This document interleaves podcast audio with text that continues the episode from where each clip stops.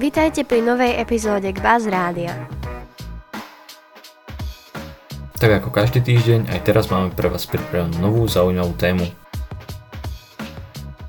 Tak neváhajte, nasadte si slúchadlá a prajme vám príjemné počúvanie.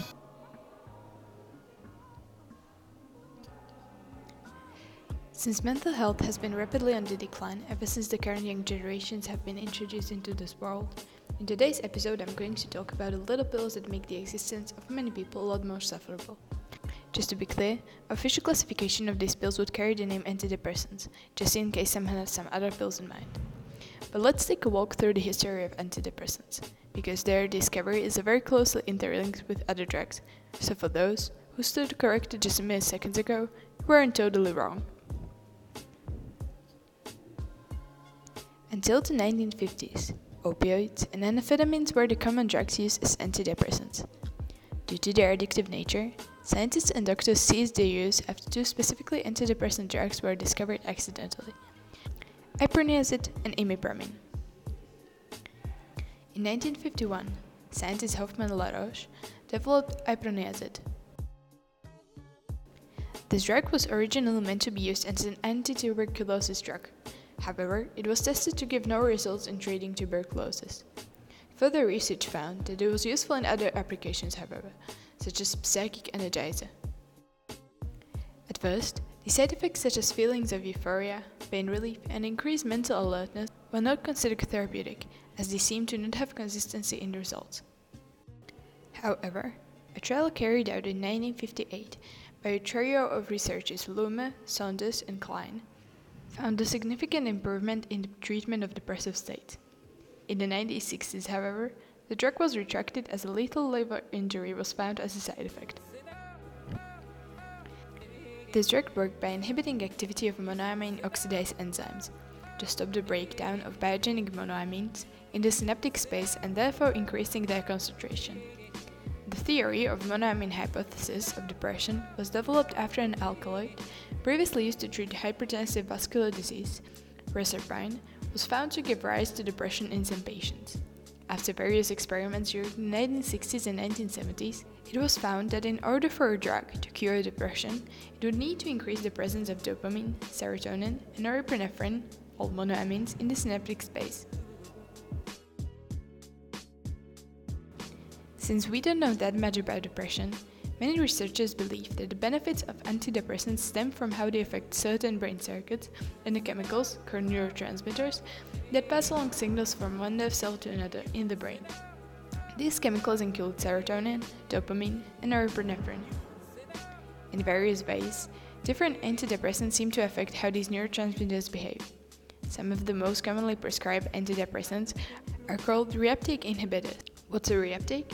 It's a process in which neurotransmitters are naturally reabsorbed back into nerve cells in the brain as they are released to send messages between nerve cells.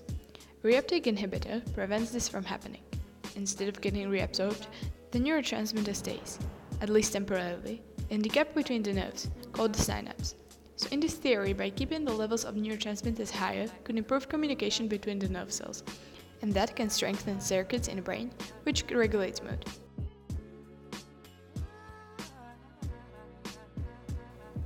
Different kinds of reuptake inhibitors target different neurotransmitters. Selective serotonin reuptake inhibitors, or SSRIs, are some of the most commonly prescribed antidepressants available, and as suggested in their name, they block the reabsorption of serotonin. They include Celexa, Lexapro, Luvox, Paxil, Prozac, and Zoloft as one of the most commonly known. Another cool drug worth mentioning, Symbyax, is approved by the FDA specifically for treatment-resistant depression. It's a combination of the SSRI antidepressant Prozac another drug approved for bipolar disorder and schizophrenia called Zyprexa. Serotonin and norepinephrine reuptake inhibitors, or SNRIs, are among the newest types of antidepressants. They block the reuptake of both serotonin and norepinephrine. They include, for example, Cymbalta or Effexor and to the last group of antidepressants belong the norepinephrine and dopamine reuptake inhibitors, or NDRIs. They are represented by only one drug, Wellbutrin.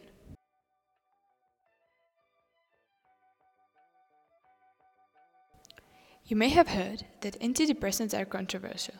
It should not really be so, but it is mostly associated with the stigma revolving around mental health, especially depression. Even though the mental health disorders are undoubtedly complicated and we don't know much about them, numerous studies have proven the effectiveness of antidepressants. Therefore, scientists are not only split up on the decision whether they should be used to cure depression. Because some people believe that depression is not real and people suffering from it are just lazy, they also suppress the usage of antidepressants. But we all know that severe depression cannot be simply solved by going to see a little sunshine or by exercising, mostly for the reason that people are unable to do these things on their own.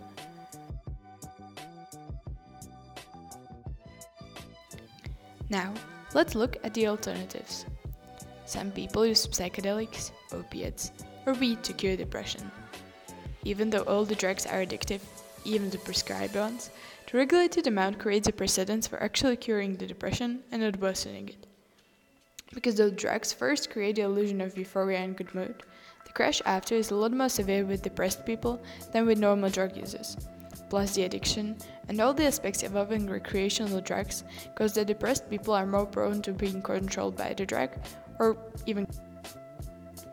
Another question I'm going to answer today is why antidepressants make us often feel worse and not better immediately after taking them. And why we would even use this medication to treat anxiety and depression if this happens. So, because the effect is usually transient, meaning that it goes after several days, we know that it is safe to use them to treat these disorders. But why does this happen? Researchers from the University of North Carolina identified another pathway in the brain that gets activated with serotonin. Serotonin activates one pathway that helps mood and anxiety, but it also activates another pathway that increases the brain chemical corticotrophin releasing factor, also called corticotrophin releasing hormone. This hormone is normally secreted in response to stress or a perceived environmental threat. This activates the body's flight or flight response that is intended to protect you from a threat. But when there's no real threat to respond to, you experience the adrenal response as anxiety. So, what they found is that serotonin can trigger the stress response through the corticotrophin hormone release. This finding has led to new research direction to find a drug that can block this hormone during the initial phase of your treatment until you get fully onboarded with the antidepressant. But there are still a lot of questions unanswered. Like, why doesn't this happen to everyone?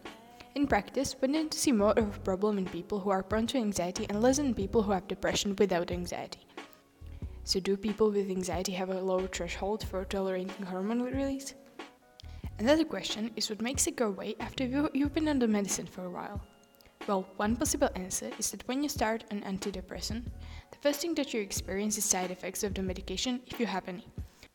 Common side effects of SSRIs or just general antidepressants include headaches, nausea, trouble sleeping, dizziness, diarrhea, weakness or fatigue, and even anxiety.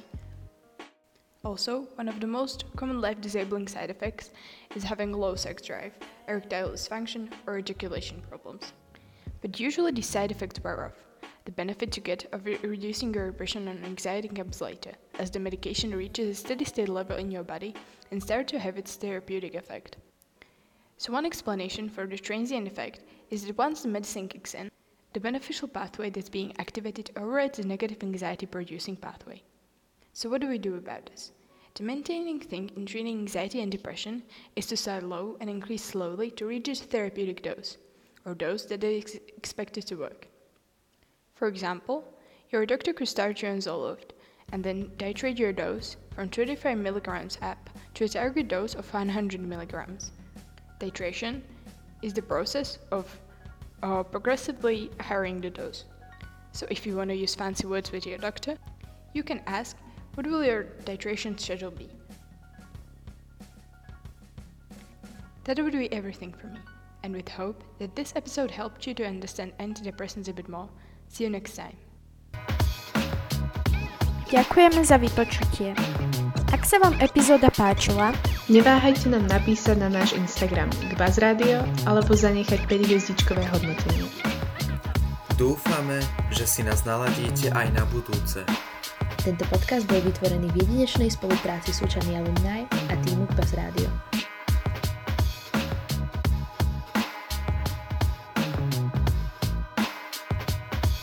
Založené v roku 2020 Jakubom Abrahamom.